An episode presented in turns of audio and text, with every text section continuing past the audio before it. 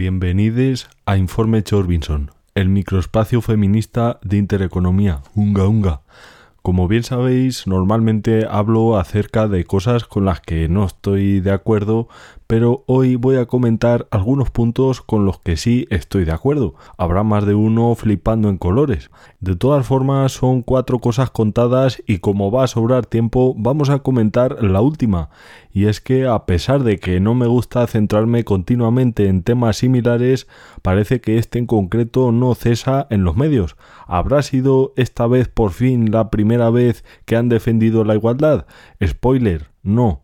Sé que en este momento quizá no esté el horno para bollos, ya que coincidió con la localización de uno de los cuerpos de las hermanas de Tenerife, y lógicamente estas personas lo aprovecharon para hacer suyo el tema este, y como lo hicieron suyo, cualquier cosa que sea criticarles en estos momentos calientes informativamente hablando, estaba claro que no les sería de recibo.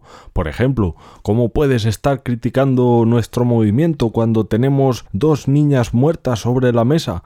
Utilizan ese tipo de frases para causar impacto y ya de paso invalidan toda crítica.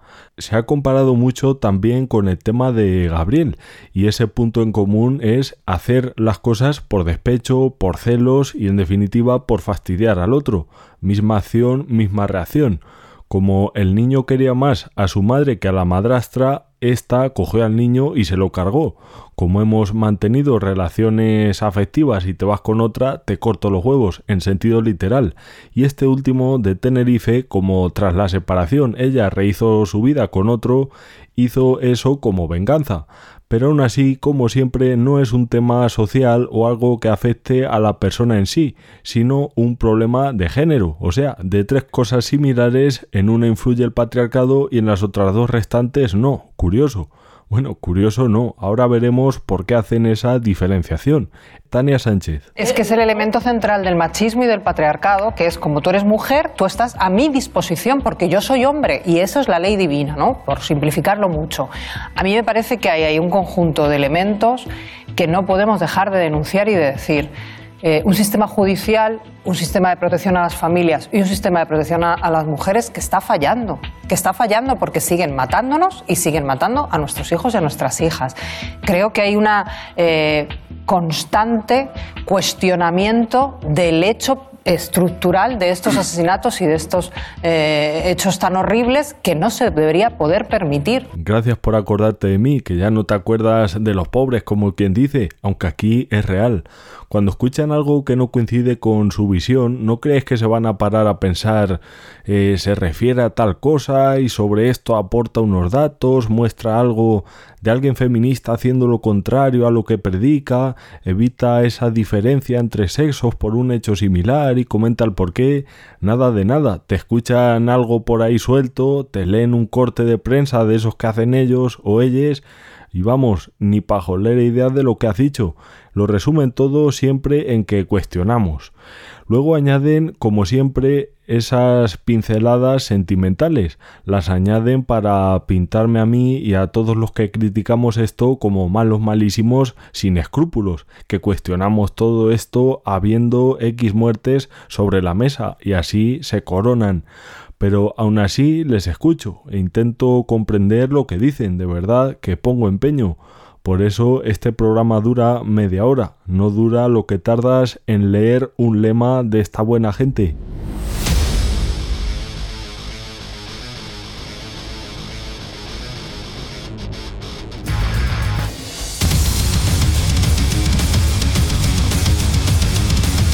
Estás escuchando Informe Chorbinson con Javier Chorbinson.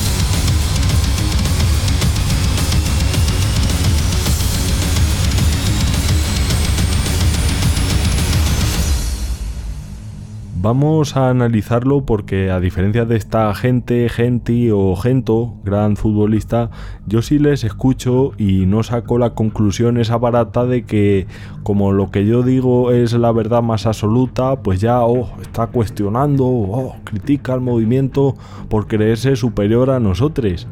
Y es así como empieza, dice que es el elemento central del machismo y del patriarcado, que como una señora es mujer está a disposición del otro. Todo esto, repito, lo estaba comentando la aspirante a humilde Tania Sánchez, dentro del contexto de que mató a sus hijas por esos motivos.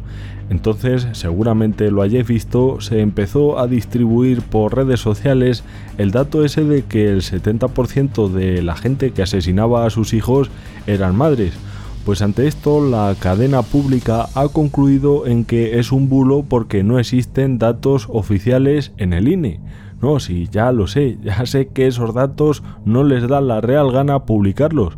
Otra cosa es que sean mentira o no. Es como si entras a las tantas de la noche a tu casa sigilosamente y sin hacer ruido para que no sepa tu madre que has estado de fiesta. Pues hombre, que no hayas dicho a tu madre que anoche eh, te fuiste de fiesta no quiere decir que esa noche no te fuiste de fiesta. Ya sabemos de sobra que los datos los pone esta misma gente y unos los ponen pero otros no. Hay que recurrir como siempre a la prensa local. Ahora que me digan cuál de estos sucesos es mentira o que se lo digan a sus compañeros periodistas. Esto es del año 2019 el 4 de marzo fue detenida una mujer relacionada con el hallazgo del cadáver del bebé en arrastre tras haber abandonado a la pequeña bajo un coche. Dos semanas después, otra que lo tiró a la basura, el juez decreta prisión provisional para la madre de la niña hallada muerta en Bilbao. La drogó con medicamentos. Muere en el hospital el bebé de dos meses maltratado por su padre en Barcelona. La madre está acusada de omisión del deber de socorro. En Godella, poco después, igual pero al revés, mata a sus dos hijos, la madre y el padre de Compinche, 9 y 11 años tenían las criaturas.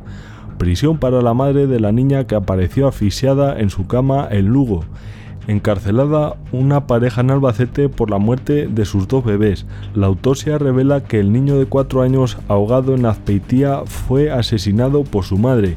La madre del bebé asesinado a golpes en Eche declara, cada uno tiene su manera de educar. Otro a medias, los mozos encuentran al bebé arrojado por su padre de 16 años al río.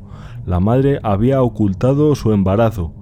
En prisión la madre acusada de asesinar a su hijo de 7 años en el ejido. Una mujer mata a sus dos hijas en Gerona con una azada. Detienen a una madre por ahogar a su hija de 10 años en una bañera. Y ya no voy a seguir porque estaréis hartos de que exista este tipo de seres vivos que ni son padres, ni son madres, ni son nada y estos casos están todos cerrados, efectivamente alrededor de un 70%. Yo cuestiono, no hago estas mierdas aberrantes de borrar los datos y encima decir que es que eso no existe porque no se han publicado los datos que publican ellos mismos. Y encima tienen la cara dura de venir aquí como si fueran periodistas del año. Pero ¿por qué no somos igual de duros con las mujeres que matan a.? No, vamos a ver, no estoy de acuerdo. yo creo que tiene que. No, no, yo no lo estoy disculpando. Yo creo que hay características distintas. No, pero yo me estoy refiriendo a los casos que son iguales. La cobertura No, pero la cobertura informativa, por ejemplo, del caso de Ana Julia Quezada, fue tan, tan eh, grande como en el caso de Tenerife. En el caso de San de Speak, no, Ana Julia fue la autora mujer. pero, pero eh, no su madre si hubiera sido su madre, la cobertura habría sido igual. ¿Por qué? Porque había un tiempo de desaparición, había mucha, mucha eh, posibilidad para poner un foco mediático sobre el caso, había mucha, un goteo de noticias. En los casos que ocurren en 24 horas, la atención. No, no, no, no es una cuestión de que las mujeres maten muy rápido, depende de las características del caso y, que los focos mediáticos se pongan o no se pongan, no es una cuestión ni de los psicólogos ni de los investigadores, tiene que ver con las características. No me he movido del programa de Cristina Pardo, pero en general y ya no solo en medios, se ha comparado un caso con el otro. Aquí hablaban de aquel también famoso suceso y algunos también comentaban el asesinato de una madre que ocurrió apenas unas semanas antes de este. Malditos cuestionadores patriarcales y opresores, desde luego que del de la semana anterior no se puso ni, ni un mísero artículo de estos escondidos en las secciones de sucesos, a la vista está. Esta señora, y no es la única, pone como ejemplo el de Gabriel para compararlo en términos mediáticos, la repercusión que tuvo, que fue similar, y efectivamente la cobertura fue similar, fue similar con la diferencia de que en aquella ocasión no se sabía quién lo había matado al principio. Algunos medios, por llamarlos de alguna manera, al menos ciertos periodistas detestables, ante la duda se aventuraron incluso a decir que podría haber sido el padre, en base a nada como siempre, y que no se supiera quién fue desde el principio es una diferencia considerable. Luego cuando se puso quién fue la autora, la cobertura mediática, vamos, desapareció como cuando se recoge el mercadillo cuando se pone a llover. Lamentable y ahora a manifestaros porque el problema de esto es el patriarcado opresor. Vuelvo a lo primero que escuchábamos de Tania Sánchez, porque después sí dice algo con bastante razón. Pocas veces usan la razón, siempre usan sentimentalismo. Esta vez sí la tenía porque dice que la protección, en referencia a la ley o leyes, en estos aspectos estaban fracasando. Vaya, por fin una conclusión no absurda. Pues eso es lo que te estamos diciendo desde hace años, querida amigue, que la ley no está funcionando y a la vista está. ¿Y qué hay que hacer cuando no funciona? Cambiarla y cambiarla para bien. Cambiarla para bien significa plantearse lo siguiente. ¿Qué le lleva a un individuo o individua a hacer esas cosas? El egoísmo por hacer daño a la otra persona o la sed de venganza, pues educa en esos valores, en no andar con tanto ego y con tanto orgullo por la vida y pisotear al prójimo para hacerle daño, no en si es el patriarcado opresor, que yo estoy por debajo de ella porque sí, y todo ese tipo de sandeces. Y todavía se sorprenderá porque la ley no funciona o porque haya mucha gente cada vez más que no se sienta representada por este feminismo. Estás escuchando Informe Chorbinson con Javier Chorbinson. Participa con nosotros en redes sociales. Apunta, arroba chorbido. Esta gente, genta, es muy dada a decir eso de que, ay, pobrecito, ha tenido que robar unos calzones en una tienda porque no tiene para cambiarse. A nadie se le ocurriría decir, eso lo habrá hecho porque en el sistema ladronil opresor el ladrón se cree superior al dependiente de la tienda porque es más fuerte o porque corre más. Sería un absurdo como una casa. Lo que tienes que hacer es educar a la gente para que acceda a, a unos estudios y aprendan un oficio, en lugar de dedicarse a robar o ayudarles para que emprendan si hace falta. Por eso cada vez menos gente se toma en serio esto del feminismo, por más que se empeñan en adoctrinarnos ya sea en los medios o en las escuelas. Cada vez menos gente porque es ridículo y porque las leyes que planteáis efectivamente no funcionan. Y no funcionan por vuestras visiones absurdas de todo y os pensáis que el problema es una cosa que se llama patriarcado. Con eso ya os laváis las manos en lugar de ir directamente al problema, el problema de base, el problema real, el que acarrea las consecuencias. Me puedo tirar horas y horas así, pero al fin y al cabo, como viene a ser lo mismo que hablar con paredes o paredis Voy a saludar antes, como siempre, a Ainhoa, a Alberto, a Fran Sánchez, por supuesto, a Eva, a José, a Jesús, a Pablo, otro fiel y gran amigo, a Diego, que también comparte conclusiones muy buenas, a Teresa también, por supuesto, a ver si me cuentas algo más resumido a poder ser y lo pinchamos algún día por aquí. Lo que sí me habéis mandado muchos de vosotros como tema del día a tratar es el de Yaiza, eh, una pobre criatura que, como decía, fue asesinada por su madre poco antes.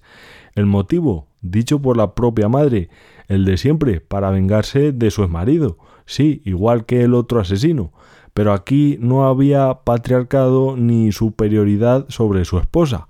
Hay quienes se casan con sí mismos, pero no es este el caso. El juez ha enviado a esta mujer prisión comunicada y sin fianza. Ha explicado al tribunal que le dio a su hija Yaiza una pastilla para dormirla y que después, atención, la asfixió. Lo hizo, según ella, para vengarse de su expareja, según se lo ha confesado ella misma. Julio nos manda también por Instagram Ciudad Realeño la siguiente noticia. Condenan a más de 11 años a una mujer por intentar matar de varias puñaladas a su expareja en Ciudad Real. Agradezco de verdad que también me mandéis todo tipo de noticias, pero insisto en que esto no es una competición de a ver quién hace más daño a quién. Desde luego que es una lástima y más aún la poca relevancia que dan estas cosas pero de verdad hay que insistir en que se enteren o primero que se quieran enterar de que la raíz de los problemas no está donde dicen que está. En cualquier caso, interesante para compartirlo aquí. Comparte tu opinión con nosotros en nuestro WhatsApp 644-323222. Ya sabéis que todas las peticiones, conclusiones y saludos serán bien recibidos en nuestro Instagram, arroba chorbido, c o r i d o también si venís del programa y no sigo, decídmelo sin miedo. Yo no soy de estos que van bloqueando por ahí a la gente que no dice lo que quieren oír, ni mucho menos. Lo de esa gente es llamativo, es llamativo porque a veces eh, vuelven a cotillear para ver qué pones y dejas de poner. Luego te vuelven a borrar o se crean perfiles falsos para verte y que no sepas que son ellos o ellas. Son como las señoras mayores en los pueblos. Parece que detrás de la ventana solo hay una cortina, pero cuando menos te lo esperas, aparece por uno de los laterales un cabello con la permanente recién hecha y una oreja, a veces hasta un ojo. Pues así es esta gente. Muchos de estos habrán venido atraídos, atraídes por la curiosidad de saber en lo que sí estoy de acuerdo del movimiento feminista, sí, de este, del actual de ese que publica fotos de tías que no se afeitan el sobaco, por ejemplo. Va mucha gente a reírse de ellas o ellas y lo cierto es que efectivamente hoy por hoy para mucha gente eso es una cosa fea o llamativa o desagradable. No entiendo por qué, sinceramente. ¿Que acompañan eso diciendo cosas ridículas? Eso sí, pero vamos, que una chica vaya sin depilar no me parece algo repulsivo ni mucho menos, ni tan siquiera llamativo. Que si las estrías, que si da asco, que, que no tienen no sé qué deforme, ya digo, totalmente irrelevante. Y las que lo hacen porque sientan miedo al rechazo por eso, que piensen y hagan lo que quieran. No puedes dedicar tu vida a estar tratando de dar siempre buena imagen de ti a los demás porque efectivamente el problema lo tienen los demás, no lo tienes tú. De todas formas, tú puedes estar siempre tratando de solucionar o tapar cosas que te acomplejan, que aún así siempre te van a criticar. Lo que sí me importa, pues lo mismo de siempre. Esto es que es culpa del heteropatriarcado normativo, que nos impone sus reglas para vestir, cómo ir y tal y cual. Esto es simplemente resistirse a no hacer autocrítica y tirar balones fuera. Estás escuchando Informe Chorbinson con Javier Chorbinson. Participa con nosotros en redes sociales. Apunta, arroba chorbido. Hablando de balones, vamos a escuchar una intervención realizada por una señora de Encomú Podem. Pero como siempre voy a decir dónde creo que está el problema, sobre eso de la depilación y los estereotipos estéticos, que son patriarcales, dicen. Lo primero que tienen que hacer es no seguirlos, no sigas esos estereotipos y se verá normal. Si resulta que los sigues o te pones así simplemente para hacerte una foto y que te vean en Instagram supuestamente para denunciar algo, pero resulta que vuelves a las andadas cuando ya ha visto todo el mundo tu foto del sobaco, pues lo primero quedas como una hipócrita, lo cual resta credibilidad a lo que dices y segundo, como siempre digo, rodéate de gente que no te vea mal por eso. Sé que a veces es inevitable, pero si te vas con esa gente o te gusta alguien que no te acepta tal y como eres, pues a lo mejor es un motivo para que te deje de gustar. Y que te guste alguien debería depender de cosas como esa, de si te acepta, si se comporta bien contigo o si comparte cosas contigo pero me temo que la importancia se la dais chicas de estas con fotos de sobaco peludo incluidas. Le dais más importancia al rollo que lleva el pibe, al estilo super molón, a los tatuajes que lleva, Dios, qué guapos están los tatus, y eso es irrelevante, no ya para tener una relación simplemente, sino para una amistad incluso. Conclusión, que a lo mejor lo que entra por el ojo no es tan importante, puede influir, puede influir porque al final todo influye, no nos engañemos, pero hasta cierto punto, y ese cierto punto debería ser poquita cosa, no en empeñarse en querer a alguien por su rollazo, porque molas un no sé qué, porque si no acepta cómo eres o las cosas que haces, eh, no hay que insistir en que eso funcione.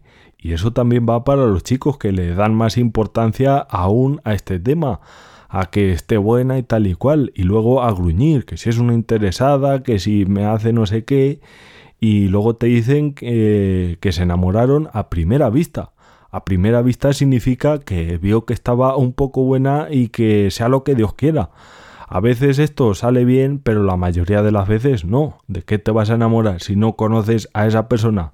Pues de nada y luego a lamentarse. Comparte tu opinión con nosotros en nuestro WhatsApp 644-323222. De verdad que no hay tanta diferencia entre hombres y mujeres. Hay algunas, pero lo de los estereotipos estéticos desde luego que no es una de ellas y eso lo mueve sobre todo la gente famosa, no el patriarcado ni nada de eso como los futbolistas van con la crestita, pues habla, todos con la crestita. Como llevan no sé qué cosas, pues venga, también todos detrás, porque es la moda y porque es raro no ir de esa manera. A vosotros no os dicen nada por ir de esa manera. Esto también lo dice mucha gente, que, a vosotros no y a nosotras sí. Esto es mentira, así de claro. La de veces que me habrán dicho córtate el pelo, es, es, que esto de la cresta te quedaría mejor. Y me enseñan una foto de alguien que la lleva, como Ronaldo, por ejemplo, o a un tío famoso con un estilo determinado. Y hablando de fútbol, ahí va otra joya de En Comú Podem. ¿En qué han confluido esta vez?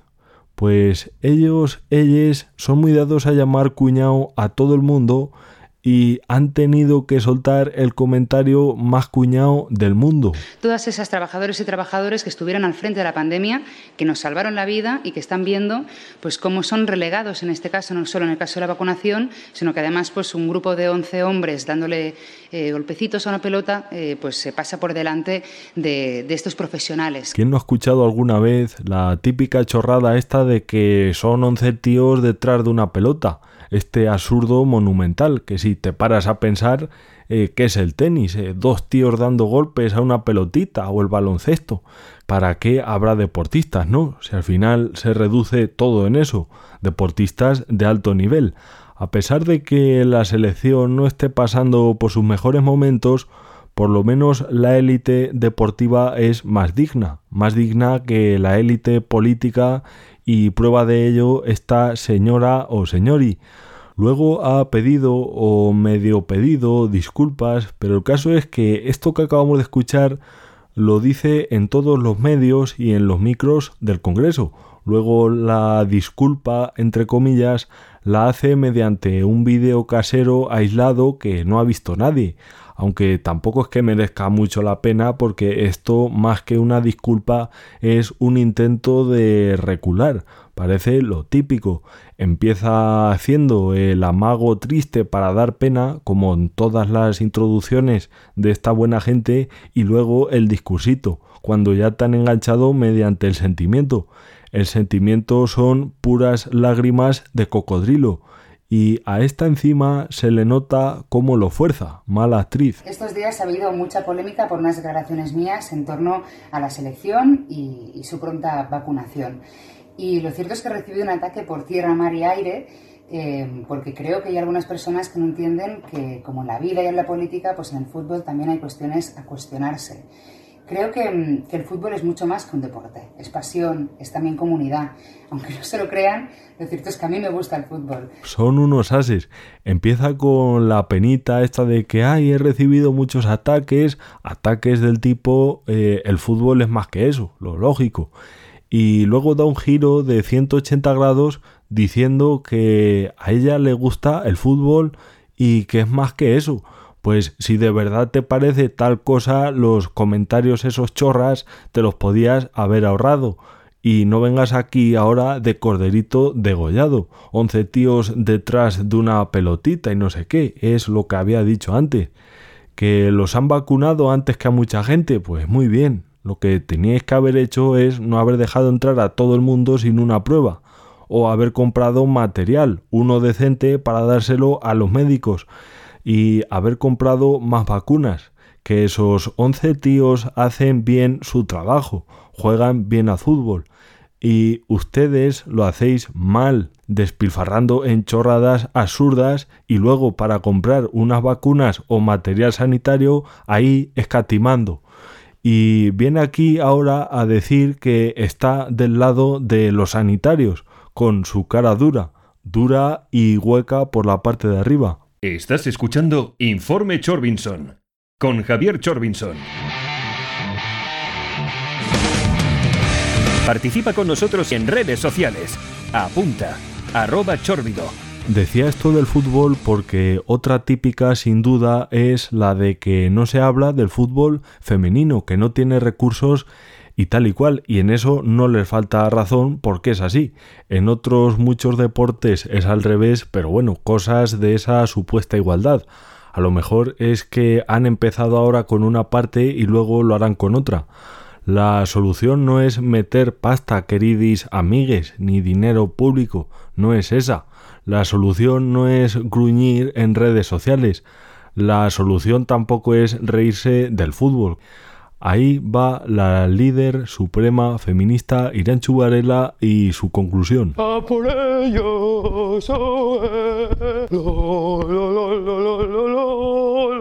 El fútbol masculino tiene pues una rapidez, una técnica, una emoción, una velocidad, una cosa que no tiene el fútbol femenino. Este es uno de los problemas del fútbol, que es el deporte rey. Eso sí, el fútbol de hombres. Y así, los equipos femeninos de fútbol, porque mixtos no hay, por favor, no reciben ni el más mínimo apoyo ni la más mínima atención por los medios de comunicación ni por la afición y en la mayoría de los casos, por buenas que sean, ni siquiera pueden ser profesionales. De nuevo, el clásico de los clásicos, y no me refiero al Madrid-Barça, el clásico, pues el problema, el patriarcado, la solución, una subvención. Eh, mira, señora, señores, señori, a lo mejor ir a los partidos a animarlas es mejor solución.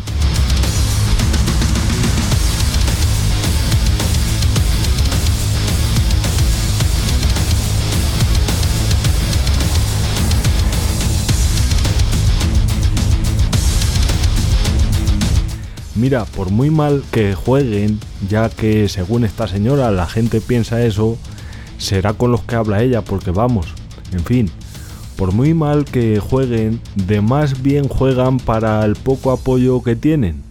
Estuve una vez viendo al Real Madrid femenino, por aquel entonces era el tacón, y no vi a esta señora, ni a ella ni a ninguna de estas personas que se quejan tanto de que el fútbol femenino no recibe atención. A lo mejor si llenarais los estadios la habría, fíjate. Pero es más cómodo poner un vídeo o la frasecita en redes sociales y nunca mover el culo.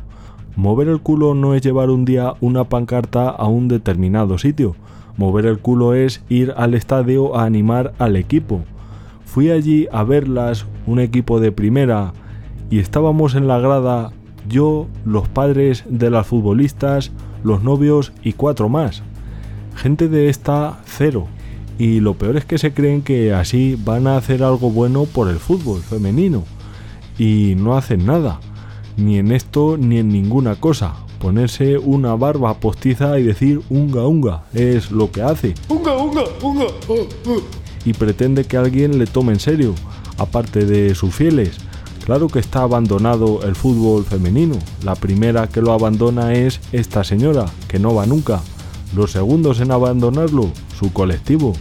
Allí os espero, en los estadios, por si queréis venir. Menos mal que tienen asientos. Por si se alarga la espera.